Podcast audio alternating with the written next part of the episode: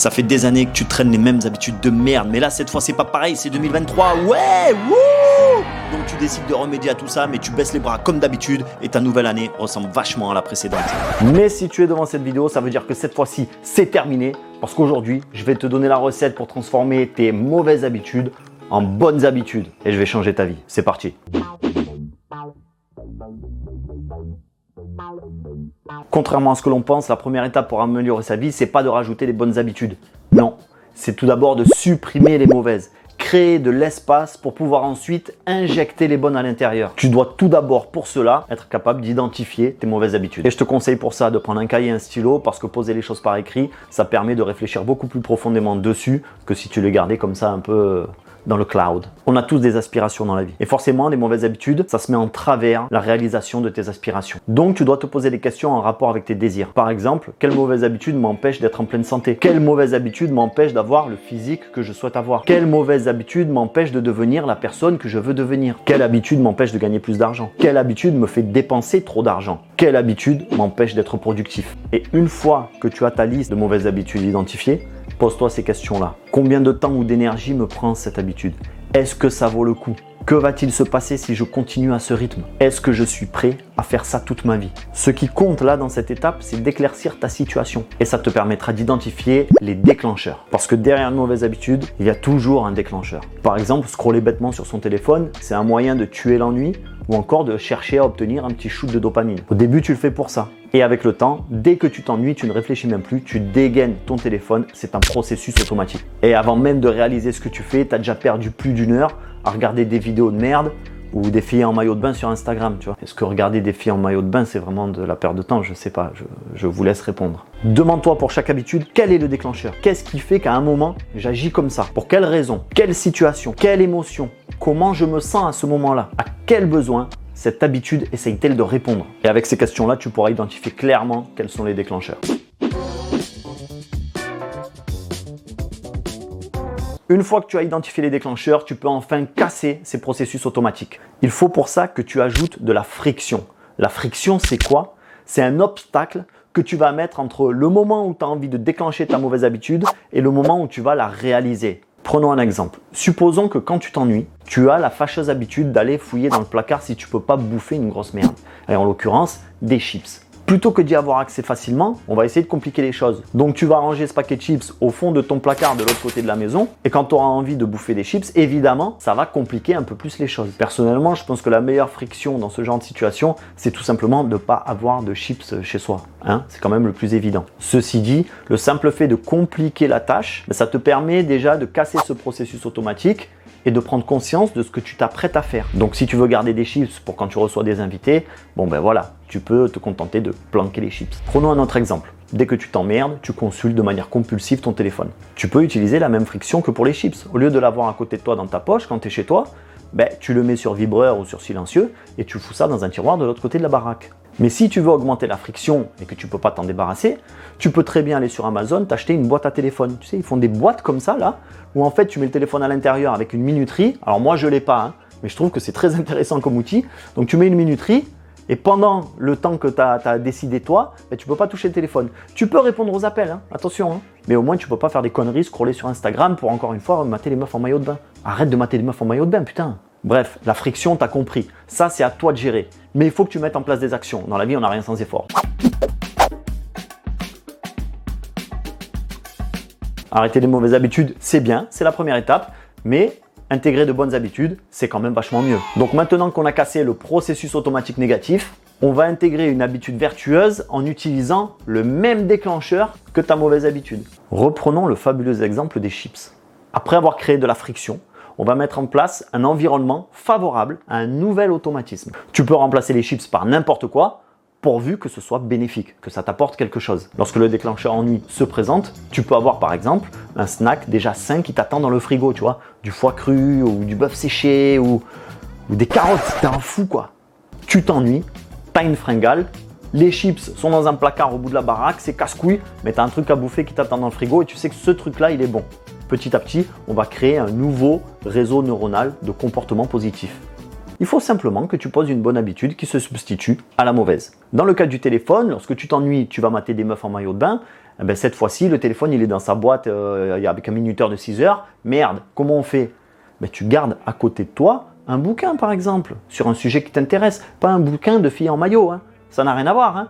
Non, non, un vrai bouquin avec des phrases et des mots, d'accord? Tu ne restes pas comme ça dans la frustration de vouloir remplir un besoin que tu ne peux pas remplir. Non, tu le remplis avec autre chose. Tu crées de nouvelles habitudes. Personne ne t'oblige à euh, remplacer euh, les réseaux sociaux par un bouquin ou de la bouffe par de la bouffe. Tu peux très bien remplacer une mauvaise habitude par quelque chose qui n'a aucun rapport. Euh, tu peux très bien remplacer ton envie de chips par un verre d'eau ou ton envie d'aller mater les meufs par du stretching. Ça va te calmer. Hein ou des techniques de respiration. Peu importe. En fait, il n'y a, pas besoin que les, choses se ressemblent. Tu peux intégrer ce que tu veux. Dans les premiers temps, ça peut être un peu violent pour certains de stopper complètement une mauvaise habitude pour la remplacer par une nouvelle. Donc ce que tu peux faire, c'est tout simplement réduire la mauvaise pour augmenter la bonne. Si tu passais 3 heures par jour sur les réseaux sociaux, fais descendre ce quota à une demi-heure et la suite, tu la combles par de la lecture ou par ce que tu veux. L'idée, c'est d'y aller de manière progressive. Ça dépend des personnalités. Moi, par exemple, je suis un mec radical. Euh, c'est tout ou rien en général. Mais je conçois qu'il y a des personnes qui soient différentes et que le côté progressif permet euh, d'y aller moins violemment. Donc ça, il ne faut pas que tu hésites à t'adapter à ta personnalité et au premier ressenti lorsque les premiers jours, tu commences à mettre en place ce système. Il est bien évidemment plus sympa de s'adapter et de faire les choses petit à petit que de tout arrêter au bout de deux jours parce que tu ne tiens pas le choc. Une erreur fréquente que font les personnes quand elles euh, décident d'intégrer une nouvelle habitude dans leur vie, c'est de vouloir commencer trop fort. Si tu lis jamais, ne décide pas de lire deux heures par jour. Si tu médites jamais, ne décide pas de méditer une heure par jour. C'est trop violent, tu n'y arriveras pas. C'est le meilleur moyen de tout foirer. Ça va te demander énormément de volonté et malheureusement la volonté, elle n'est pas illimitée. Le but de cette étape, c'est tout d'abord de créer un nouveau processus automatisé qui va remplacer l'ancien. Remplacer le besoin de volonté par un processus automatique qui ne demande aucun effort comme te doucher, euh, te brosser les dents, euh, je sais pas moi. On a plein de petites habitudes comme ça qui ne demandent pas d'effort, on n'y réfléchit pas. Il y a des jours comme ça là où tu pourras pas accorder tout le temps du monde à ta nouvelle habitude. Ok? C'est tout à fait normal. Ne te rends pas malade. Le but de cette étape, c'est tout simplement d'avoir l'habitude de l'ancrer régulièrement. Si c'est pas tous les jours, c'est tous les deux jours, peu importe ce que tu as choisi. Mais imaginons que tu aies pour projet de méditer 20 euh, minutes par jour et qu'un jour, pour une raison quelconque, tu ne puisses pas faire tes 20 minutes. C'est pas grave, médite 15. Tu peux pas méditer 15, médite 10. Tu peux pas faire 10 minutes Fais 5 minutes. Tu peux pas faire 5, tu fais 2, tu peux pas faire 2, tu fais une minute. Mais à la fin, l'objectif, c'est tout simplement de créer ce nouveau processus d'habitude. Donc une minute, ça peut paraître pas beaucoup, mais l'avoir fait chaque jour, mais ça crée un nouveau processus automatique. Pour garder l'exemple de la méditation, supposons que tu ne puisses méditer que 5 minutes par jour et que tu t'y tiens. Ben à la fin de l'année, tu auras médité 1825 minutes, plus de 30 heures. 99% de la population ne médite même pas 30 heures au cours de sa vie. Et toi, en un an, tu auras déjà dépassé tout le monde. C'est une victoire. C'est une victoire. Pour t'aider dans cette étape de mise en place, j'ai créé un petit tableau que j'utilise moi-même. Je te montre. Le but là, c'est de faire des croix chaque jour quand tu accomplis ta nouvelle habitude. Tu colles ça sur le frigo et chaque jour, tu verras les croix s'accumuler.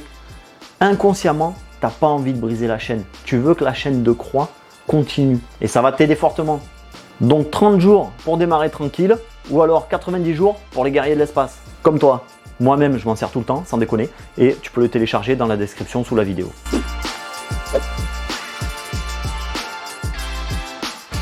Ce sont tes petites actions répétées au quotidien, jour après jour, qui ont fait la personne que tu es aujourd'hui, qui t'ont mené à la situation dans laquelle tu te trouves aujourd'hui. On ne se réveille pas un jour avec 20 kilos de plus la veille lorsqu'on s'était couché. On ne se réveille pas un jour avec un foie cirrhosé alors que la veille on avait un foie sain. Et hormis pour les gagnants du loto, tu ne peux pas passer du RSA à millionnaire en claquant des doigts. L'amélioration de ton quotidien prend du temps, comme sa détérioration. Et il y a de très fortes chances pour que demain ressemble exactement à aujourd'hui, même si tu as pratiqué tes bonnes habitudes toute la journée. Mais tu dois voir sur le long terme, te projeter, être persuadé que ces nouvelles bonnes habitudes te mèneront là où tu veux aller. Peu importe ce que tu souhaites obtenir, il faut que tu sois convaincu que ce sont les gouttes d'eau qui font les océans. Et que si tu poses des petites actions quotidiennes avec persévérance, tu ne peux pas échouer. Tu deviendras peut-être pas l'homme le plus riche de la planète, mais tu pourras probablement améliorer ta situation financière. Tu ne seras peut-être pas le nouveau monsieur univers, mais tu auras déjà un physique bien meilleur que celui que tu as aujourd'hui. Je veux que tu réalises à quel point tu as du pouvoir sur ta vie et que même si tu ne peux pas tout contrôler, tu as une marge d'action sur laquelle tu peux influer, qui t'appartient et qui dépend directement de tes choix et de tes actions. Il y a des jours comme ça où tu auras envie de reprendre tes mauvaises habitudes. Parce que parfois, la vie est dure et que c'est réconfortant de reprendre ses vieux travers. Ne te laisse pas avoir. Tu connais déjà ce chemin et tu sais où il mène. Garde le cap. Vois toujours sur le long terme et persévère. Et si tu veux que je te conseille une bonne habitude que tu peux intégrer dans ton quotidien et qui peut potentiellement améliorer ta vie, je te conseille d'aller voir cette vidéo.